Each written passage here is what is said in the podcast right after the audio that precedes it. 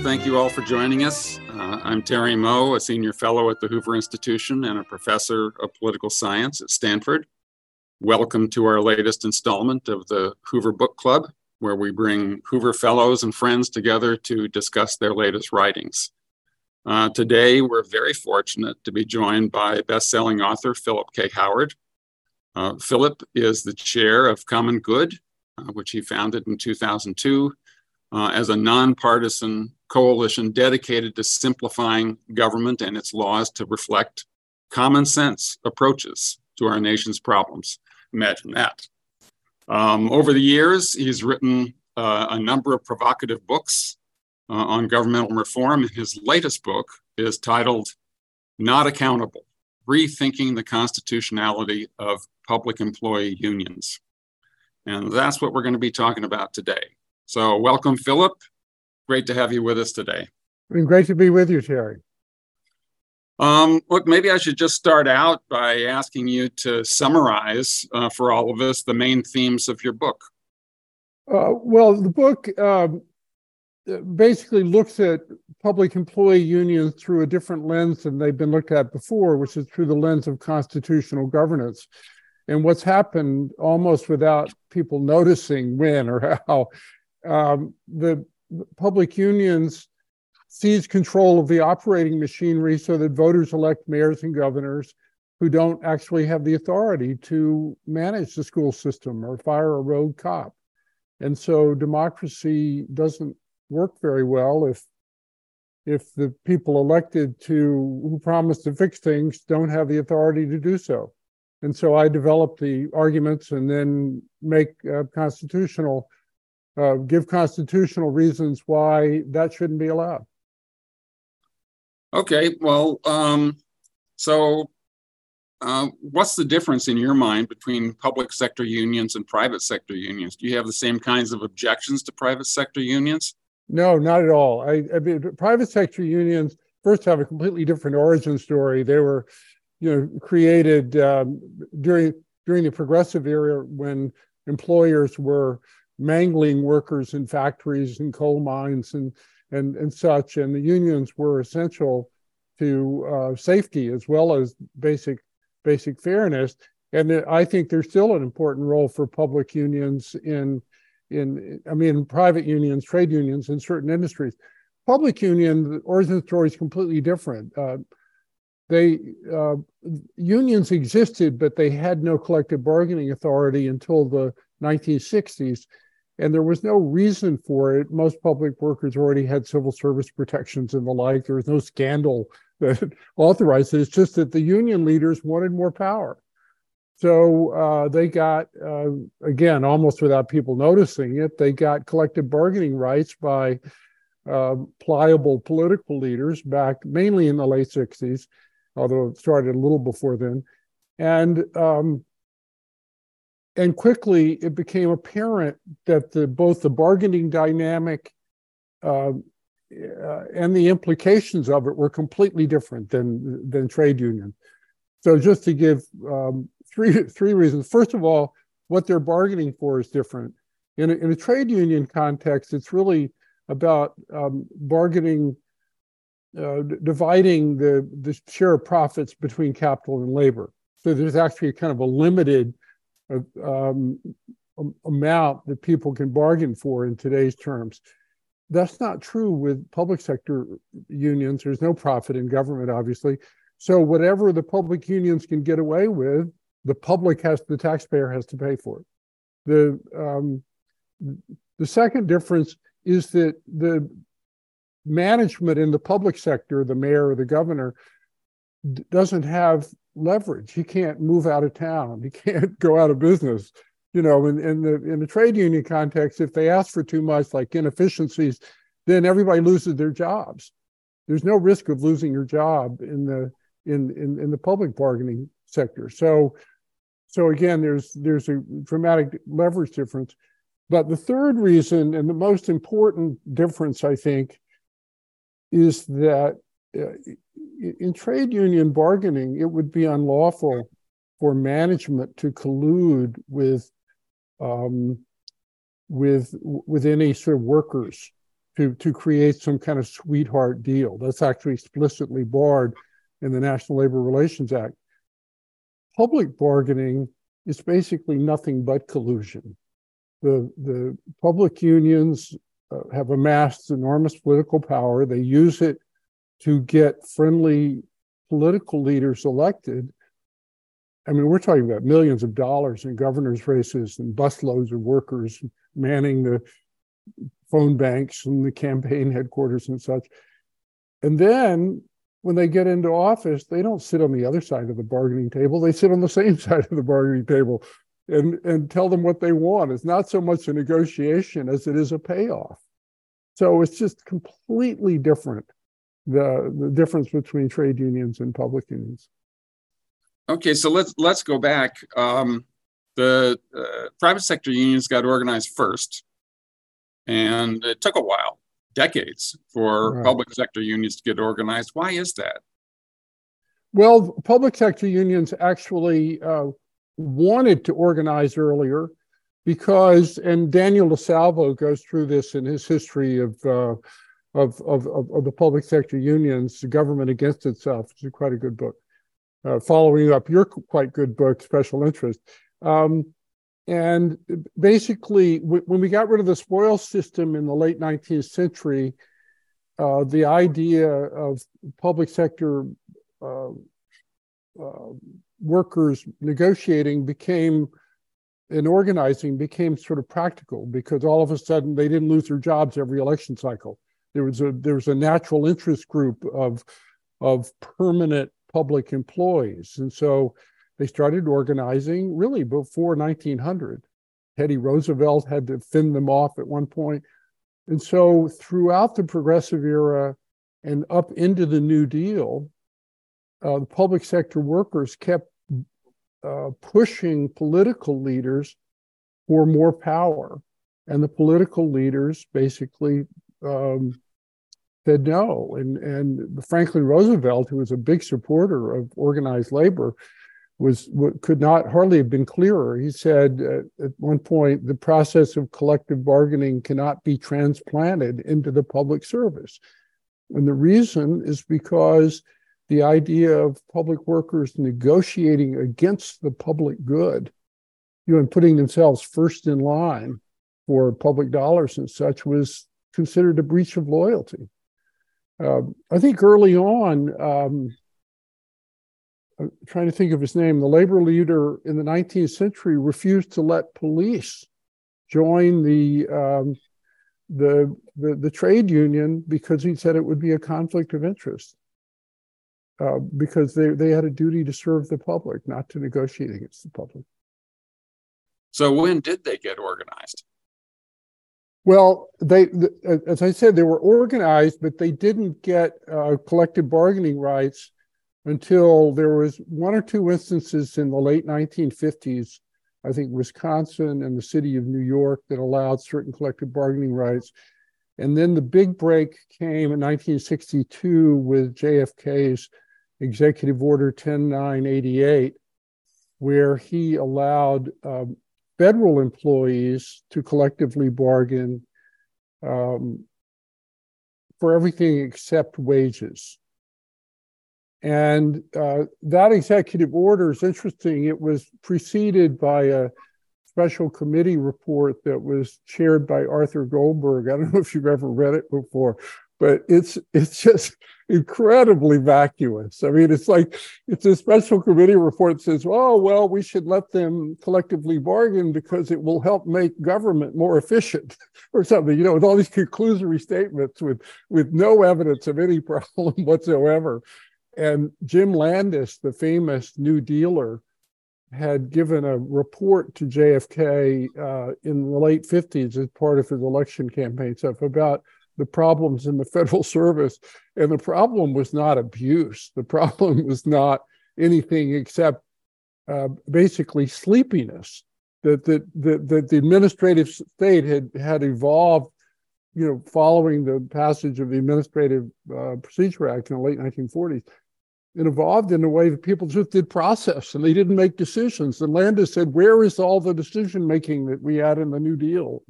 And such, you know, these purposeful public leaders that people wanted. So the problem wasn't one that would be helped by collective bargaining by the unions, it would be helped by strong leadership.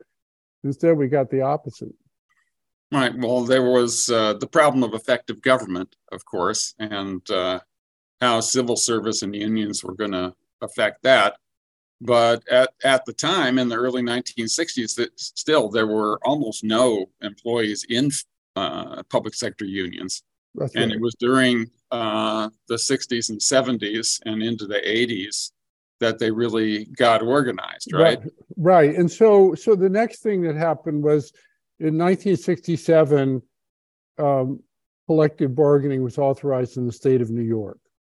There was something called the Taylor Law, and uh, that was preceded by a really quite a thoughtful report by someone named George Taylor, who is a labor law professor at the University of Pennsylvania, um, about how it should work. And remember, this was the end of the 1960s. So we're talking about the, the rights revolution and the public sector uh, union leaders they kept saying, "What about our rights? Why can't we have the same rights as trade unions?" You know, again, people had forgotten or weren't aware of the differences, and the pressures kept building politically, and they had already organized into a pretty potent voting bloc. So there was a reason for political leaders to want to give uh, public employees what they wanted. Um, so the Taylor report basically said, well, it might be okay. And um, they it's basically fundamental fairness that other people have bargaining rights. So why shouldn't public sector unions have bargaining rights? But then it had all these qualifiers and it said, but the one thing that has to be clear is that final decisions have to be made by politically accountable officials. So, for example, the Taylor report said you couldn't do this lawfully unless the legislature retained the power to approve collective bargaining agreements. Because someone, someone accountable to voters had to, um, um, you know, had to make the final decision. Well, needless to say, the New York State legislature ignored that. And, and uh, they didn't have the final collective bargaining agreements accountable to voters. And within a year or two, they even worse changed the law in a way that that uh, Taylor said would clearly be unlawful, which was to have any dispute over collective bargaining be decided by arbitrators. And arbitrators, in fact, approved by the unions, which is the way the law works in New York still. Um, well, this spread all around the country. That's right. Within, right. I think, within two or three years, 20 states had collective bargaining. Um, and at this point, uh, it's 38 states out of the 50 have have collective bargaining rights. They vary somewhat from um, from state to state. There were also a number of reports back in the late 60s and early 70s. Uh, like the city of Los Angeles had its own special committee doing a report uh, on how it should work. And these reports were all very cautionary. They said, well, we can do it, but we can't take away the management authority of the people, you know, running, you know, who are elected to run the government. Um, we can do it, but we have to have final decisions be made by people who are accountable to voters and such. You know, none of which is the case at this point. I mean, it's the the decisions have been uh, as I detail in the book, the decisions about these collective bargaining agreements in most states are almost completely divorced from accountability to voters. Yeah, so there's sort of a catch 22 in, in the accountability uh, equation, right? Because uh, uh, you can say that legislators and other uh, uh, elected officials need to be making the final decisions, but then what forces are they responding to? Right. And are they responding to ordinary voters or are they responding to the power of the unions? Well, first of all, yeah, I mean, there's that, there's the political point. They're responding to the power of the union, but in the state of New York, for example, they literally don't have the authority by law to make decisions. So you get elected as a mayor, you come into office, the collective bargaining agreements are not coterminous with election cycles. So the elected official is bound by the terms of these agreements, which are often several hundred pages long and and mean there's no accountability, you know, when there's no effective manageability, uh, very rigid work rules and such. So, so that official is bound by law to that agreement. Then at some point, the collective bargaining agreement ends. They're typically about five five years long. And then theoretically, leaving aside the politics of the situation, the elected leader could sit down and negotiate a new agreement. But in New York State, if if the union doesn't like it, they just say no, and the disagreement goes to an arbitrator. So it doesn't go to anyone who's elected. No one elected the arbitrators. And then, if for some reason there's still a stalemate going on in New York State, there's a law that says that the um, that the terms of existing collective bargaining agreement will continue indefinitely, together with all cost of living increases built into it, until there's a new agreement. So literally, there's no link to the voters between uh, an elected official, even one who wants to change the collective bargaining agreement, and and and how a new collective bargaining agreement works. It's it's outside the power of the democratic electoral process. Yeah, well, it seems like the the real problem here, to the extent it exists, is that um, uh, public officials are responsive to power, and uh, uh, ordinary voters often don't have as much power as organized interest groups do. And uh, on matters of public sector wages and benefits and these kinds of things, um, public sector unions have a lot of power. And officials that they're bargaining with are responding to that rather than to what's best for the voters. And that's where the accountability problem comes in, I take it. Yeah, that's yes. So so I would say that there are two problems there, there, there's a legal power point which um, which distinguishes this from other interest groups which give money to politicians. Other interest groups, the National Rifle Association or whoever they are, um, they don't have the right to collective bargaining. The, the, an elected official doesn't have to sit down with them and make a deal as a matter of law.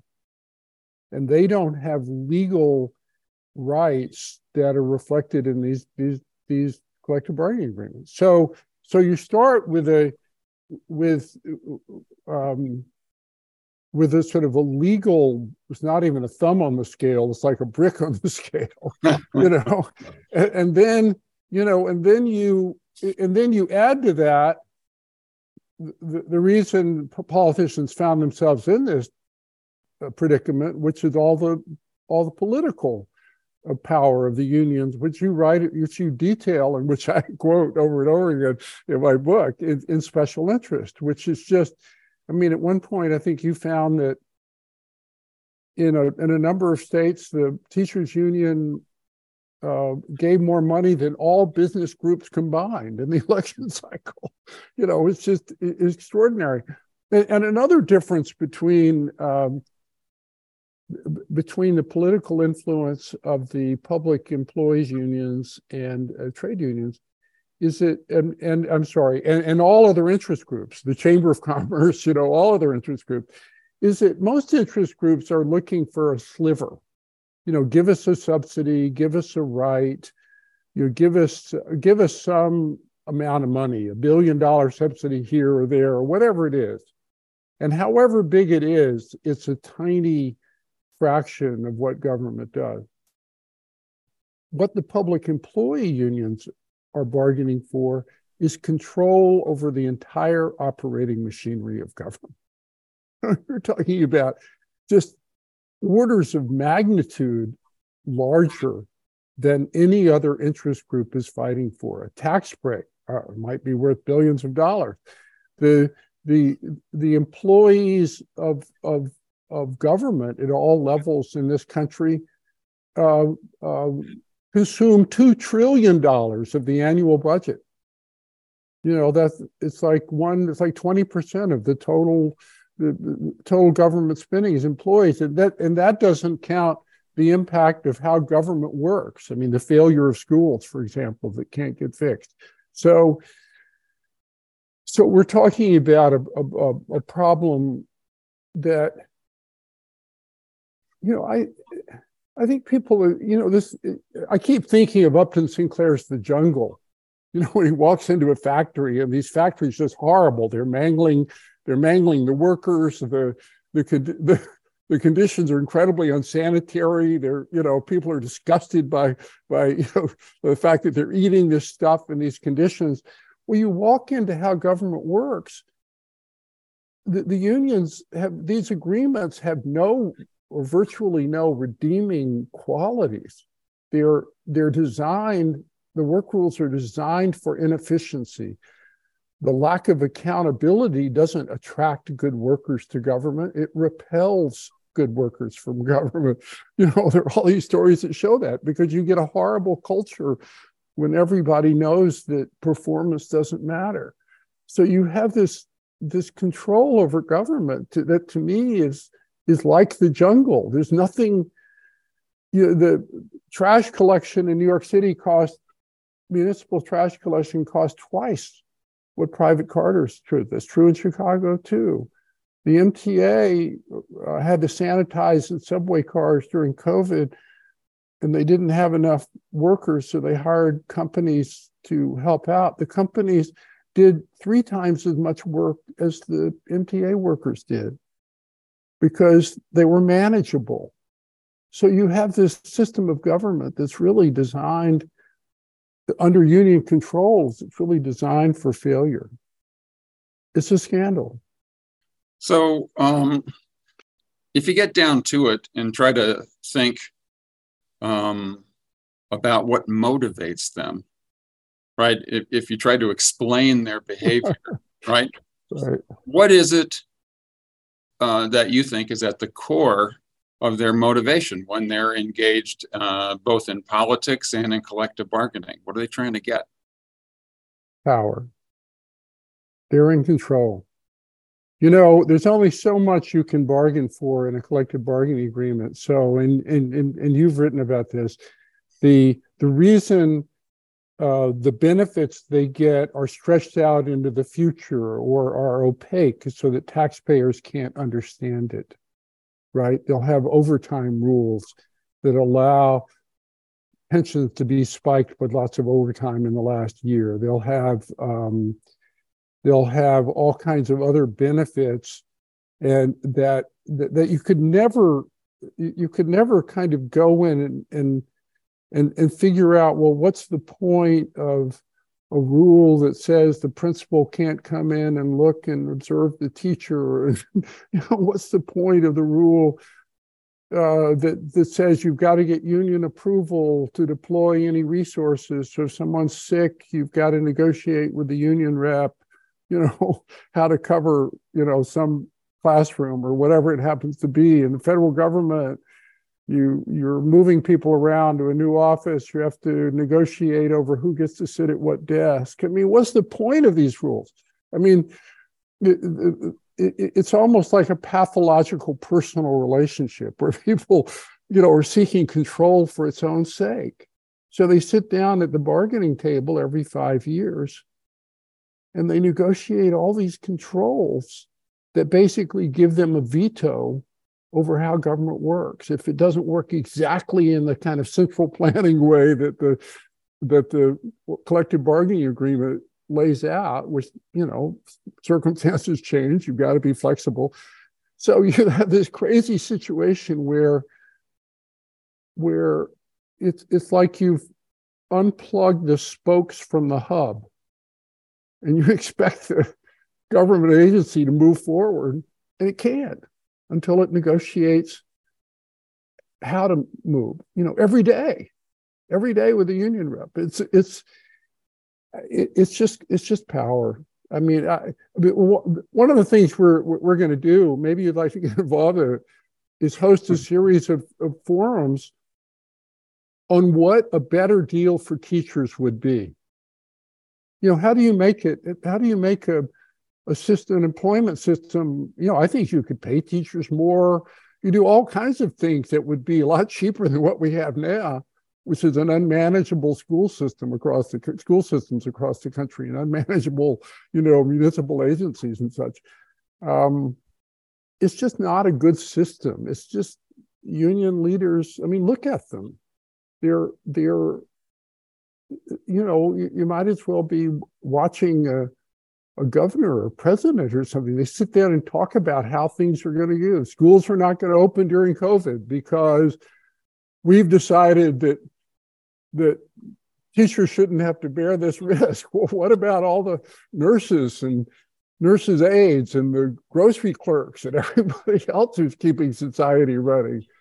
You know, why why don't teachers have to do their jobs? Eh, yeah, I I think uh, another twist on on what you're saying is that um, instead of thinking of like good guys and bad guys in this, um, it, you can just think that okay teachers unions are representing teachers and teachers want certain things and uh, above all else they want um, uh, security job security right. and they want uh, uh, higher wages and they want better benefits um, and they want better working conditions you know and that all signs, sounds very you know straight ahead. Who could argue with that?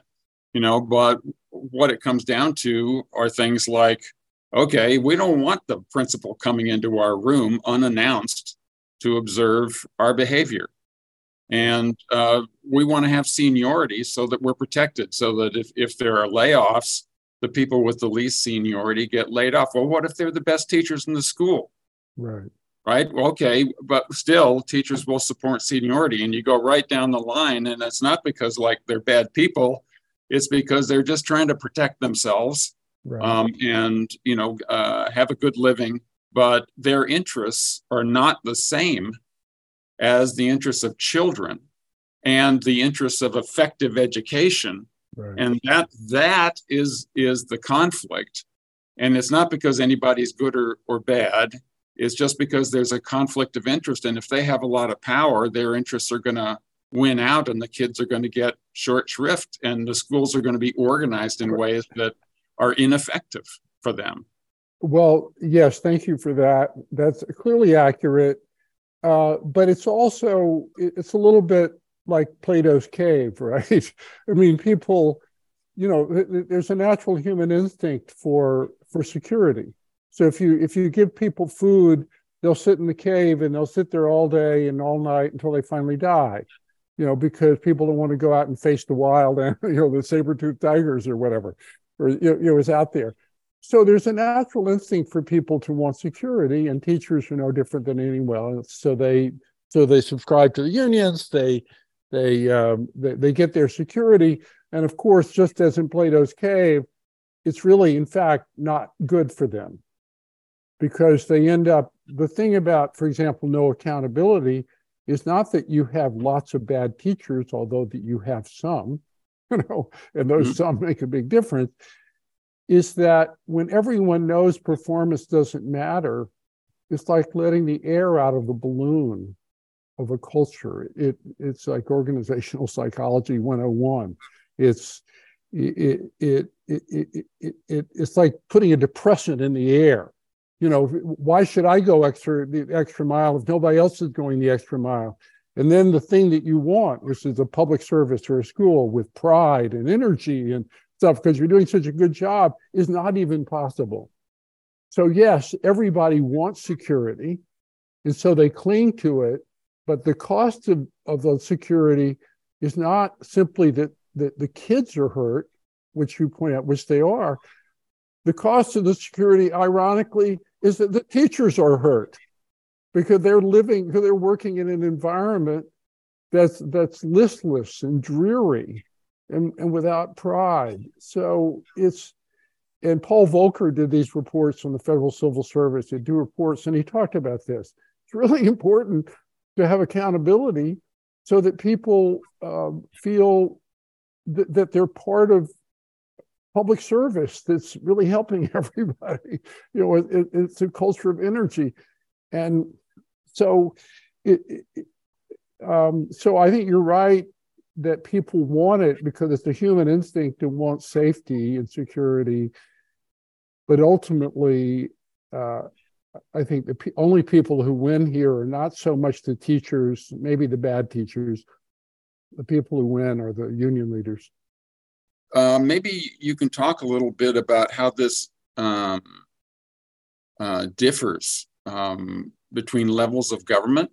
Um, so, how are public sector unions um, influential at the federal level compared to the state and local level? Right, right. Okay, uh, good. I mean, it's a good question. I uh, about 25% of federal employees are belong to public unions and they're typically in a few agencies, the National Treasury Workers Union, some others. I mean, it's divided up by by agencies, and they're not allowed to negotiate um, over wages.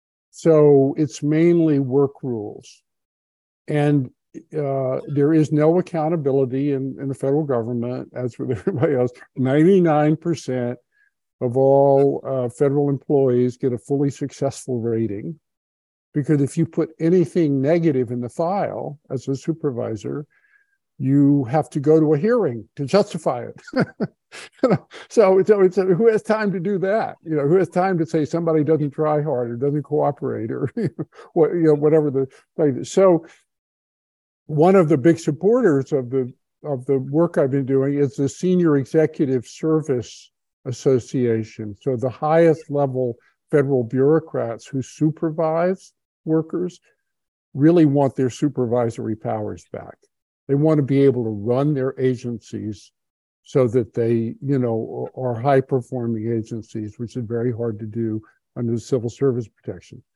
Um, the the uh, state level government, it's about 30% of, of state level uh, employees are unionized. Again, that's in 38 states. A local government's about 40%. So overall, it's about 33% of all all all government employees. Um, I would say that the controls are probably uh, worst in in the state on the state level because it's further away from the ground, and in big cities. In small cities, um, the culture tends to trump the bureaucracy because people know each other, right? I mean, people are trying to get the job done or run the school, whatever it happens to be. Uh, big cities are much more anonymous, and it's just a nightmare in Chicago, and New York, and L.A. So, so I think there there are differences, and also differences by jurisdiction, and the places, the few places where where it was unionized and they've gotten rid of unions, like Wisconsin with Scott Walker, uh, the indicators are that uh, it works better. So, you know, that not crazy, it's just better. People go to work, they think they have to do their job. you know, it's just uh, a, a healthier public culture. Uh, at the state and local level, um, uh, one thing that happens is that uh, the unions, public sector unions, which would be the teachers' unions, and uh, AFSCME and SEIU, and police and fire, um, are big fish in small small ponds, right? right. Um, com- compared to the national level, right? At the national level, there's much more competition among interest groups. There are many more interest groups. Right. But um, you know, in many states, that's not true, and at the local level, it's not true. And and so uh, I wonder if you could uh, reflect on that, and also talk about like just police and fire unions. You know, right, I mean, right. people tend to look at them and say, "Oh, you know, they're really representing the, the public and their right. public safety uh, uh, representatives, and they are. You know, they do right. good things for the public and they're absolutely necessary, but they're also very powerful interest groups at the local level. Right. I think politically at the local level, as you point out, um, th- there are some states where where the public unions really more or less own the political system. I mean, they literally in New Jersey staff the campaign headquarters for the new governor. They got all the signatures to get him on the ballot. They've thousands of people knocking on doors, tens of millions of tens of millions of dollars in in in, in, in contributions. I mean, it's it's it's just swamps the you know it, it, it really swamps every other interest group, and so.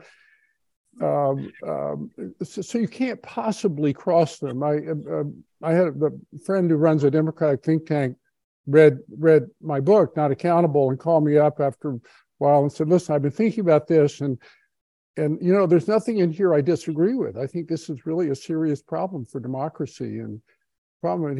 But of course, I can't say anything without self-immolating.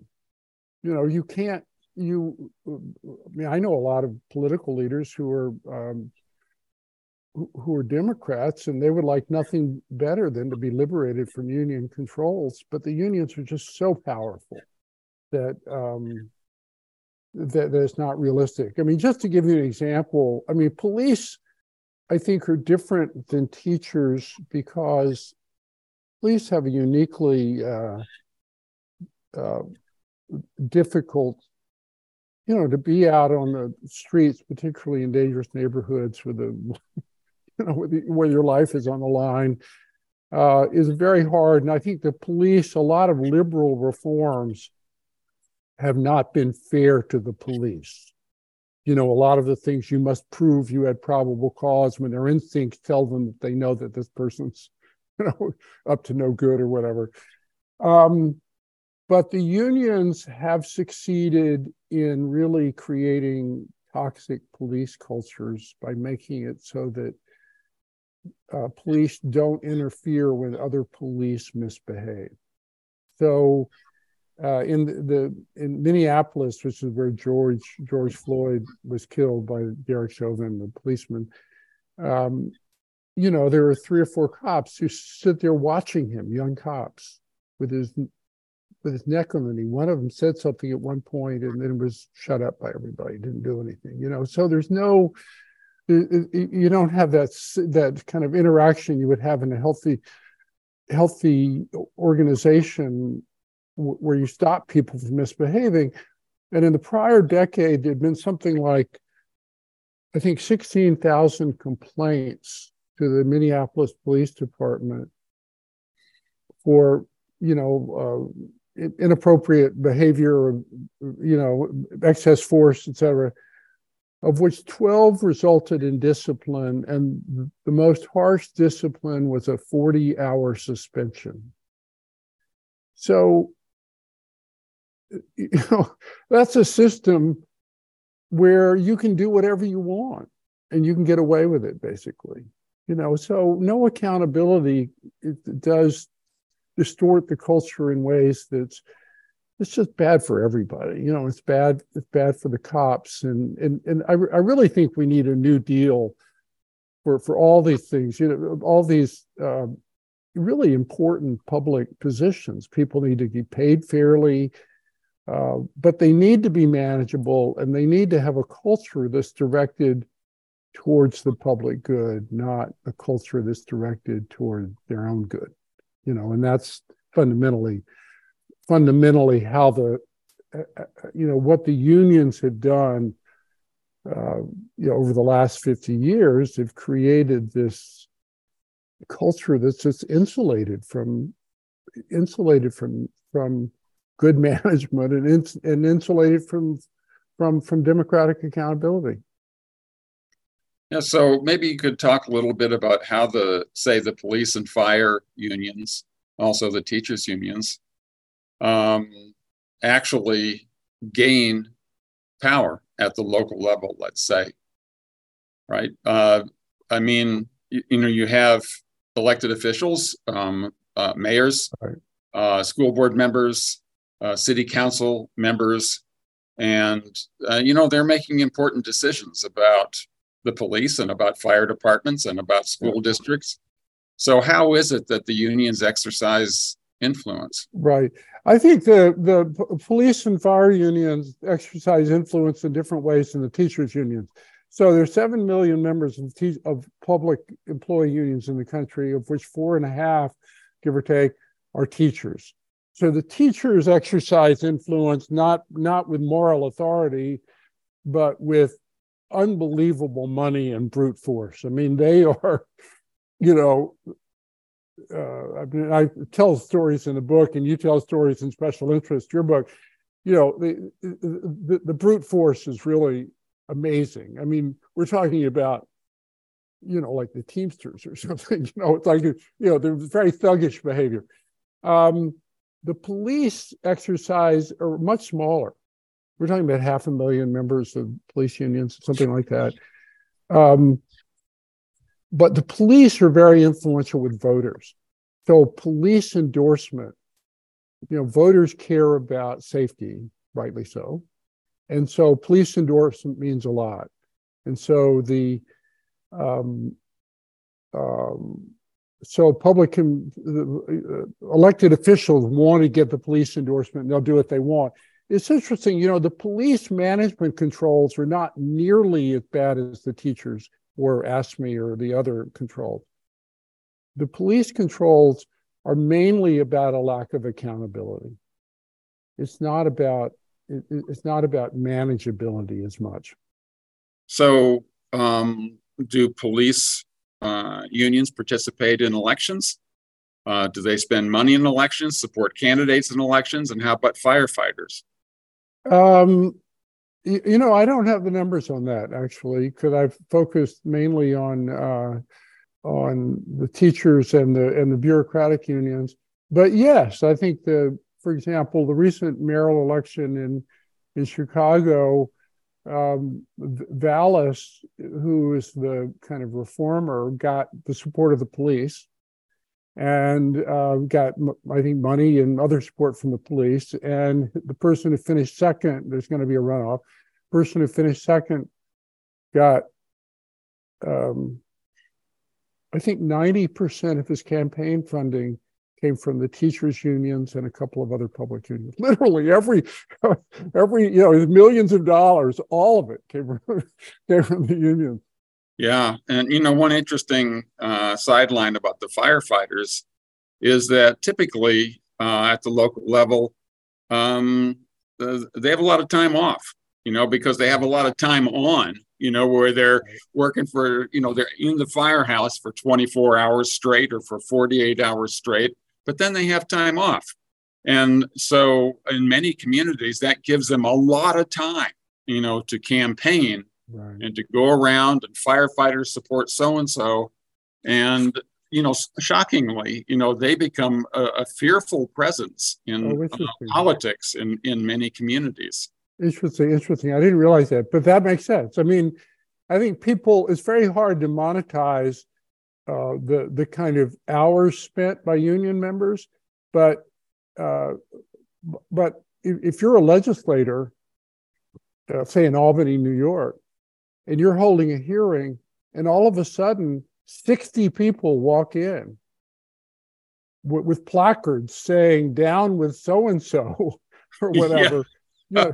you, you know, guess what? They were all paid for by the teachers union to go up there and and spend the time, and they provided the buses and all that to uh, to to to do that. So uh, it, it's it, that can be very you know citizens don't have the time to take the day to go up to Albany, but maybe the firefighters or the or the teachers or others do, and so all of a sudden democracy at work is actually off-duty um, public employees often given an honorarium to do this showing up uh, in the halls of the legislature to protest anything they don't like. And I think the relentlessness of the public unions is something that um, that people don't appreciate. Uh, last year, or maybe now it's a year before, the the public unions introduced 21 bills in the New York State legislature to sweeten pensions. 21 bills. Now, not all of them passed, but some of them passed. So that gives you a sense you have this kind of relentless, huge presence. And so, you know, when I say this in, in, in, my book, Not Accountable, but but it's as if what's happened is that the public unions have harnessed the mass of good government against the reform of good government. You know, they they the government's gotten so big, it's half the G, you know, half the economy of the country. And you get some significant share of the public workers. There are 22 million public workers in this country. You get some significant share of them actively organized basically to prevent reform. So, so, let me let me just quickly ask you. We we don't have a lot of time left, but I think this is an interesting issue. Um, you know, one uh, theme that I think you're making um, uh, in your book is um, that uh, these workers are protected by civil service anyway, and um, that you know there's a civil service system that provides a lot of the things that that they seek, but also uh, I, what you want in the end is more executive control of the administration. And I assume you mean not just control of, say, union members, um, and you think that membership should be unconstitutional, but also more control of civil servants. So is, is that is that the case? Do you think executives should sure. control the sure. and so and and and the problem that I identify is not just in collective bargaining agreements. The laws have been passed over the last 50 years at the behest of the unions, largely, to put all kinds of control. The Civil Service Reform Act of 1978, federal law, um, contains very detailed provisions about discipline of federal employees, which makes it impossible to discipline federal employees. I mean, the, the proof is in the pudding. It's impossible. And so um, uh, I argue that that's unconstitutional under Article 2. Article 2, there's a raft of cases under Article 2 about what executive power means. Congress doesn't have the authority to take away effective executive authority, power. Executive power belongs to the president, not to Congress. Uh, and my constitutional arguments on state and local government are on the same principle, but it relates to another provision of the Constitution, which is called the Guarantee Clause in Article 4, which says the United States shall guarantee to every state a Republican form of government. And what James Madison said that meant was whatever form of democracy a state adopts, the people elected have to retain their power to run government. They can't sell it. They can't give it to a group of aristocrats or to quote any favored class. And what's happened over the last 50 years, again, almost without our knowing it, the state legislatures have given uh, the public employee unions the power of collective bargaining and all these other controls that mean that the people we elect as governors and mayors no longer have the authority to manage. It's not just authority over employees, it's to make basic, you know, resource allocation decisions about how you how you do the trash collection or you know how you organize the workforce in the subway system or or you know the, how do you fix a lousy school there are all kinds of decisions that you know making anything work as anybody who's ever done anything knows is is not a formula. It's a question of adaptation all the time. We've taken that away from the people who run government, and and I think that clearly violates the principles of those constitutional provisions. So near the end of the Trump administration, uh, Donald Trump uh, tried to uh, push ahead with with what was called Schedule F, right. Uh, uh, civil service uh, reform, where uh, he wanted to uh, be able to fire at will right. um, any uh, uh public employees, civil service employees that had any kind of policymaking responsibility. Um, and, and that, uh, to many people, smacked of uh, a new spoil system, which leads to all the problems that we're very familiar with. So if you do go for more executive control, how do you avoid those kinds right. of problems? Uh, well, the Schedule F, which I didn't think was a good idea, but I do think the president had the power to do that, and and his Schedule F was based on a paper I'd written uh, saying what the power of the president was. And, and I disagreed with Schedule F, so I told them that. Because uh, I think uh, what you want is a system, an employment system that's trustworthy, that people that are, you know attracts good people and that the public can trust. So I think you need speed bumps to protect against, for example, political firing, partisan firing. So, and it's not that hard to create that. Um, and there are lots of examples uh, in, in history where we've done that in this country. So I wasn't for uh, Schedule F, but but the irony of people talking about how terrible it is that it could be a new spoil system, which it sort of would be like, is that public unions are the new spoil system. You know, in remember the spoil system was all about giving political hacks jobs because they um, because they uh, supported a candidate and they kept the jobs just because they supported the candidate, no matter how inept they were, right? So, it, and and we got rid of it by creating civil service, which was supposed to be a merit system. People would get and keep their jobs based on merit, and civil service was not a system of tenure. It was a system, as one or the reformer said, it's a if the front door is properly tended, the back door will take care of itself. It was a system of neutral hiring. We don't hire people based on political influence. We hire them based on their competence, and then they'll keep their jobs if they do a good job. And that was supposed to be in the authority of the people. Well, guess what? Fast forward 170 years, you know, we have a system where people keep their jobs no matter how inept they are. Literally 0.01, 0.02% accountability for performance. I mean, virtually nobody. Two out of 95,000 teachers, I think was the number you came up with in yeah. Illinois over an 18 year period, lost their jobs for performance. So we have a new spoil system. And so, uh, you know, I disagreed with what Trump did. Well, but how can people tolerate that was for only 2,000 senior civil servants. Uh, how, how do we tolerate it for the other 22 million? you know where it doesn't matter what they do. It's it's it's just you know they keep their jobs no matter what. So that's that's a problem that i think needs to get re-examined in our society. I mean it's it's a think of all the things that we could do with resources freed up uh, from inefficiency. Think of all the lives that would be enhanced indeed saved if we could really transform the schools, inner city schools, where not one student is proficient in reading or math. You know, think of think of all the good people who would go into government if it was a, a career of energy and pride you know, where people had authority to do their jobs. The only reason they have authority is because they're accountable if they don't exercise it well you know, think of all the things that could happen if we actually could make government work again.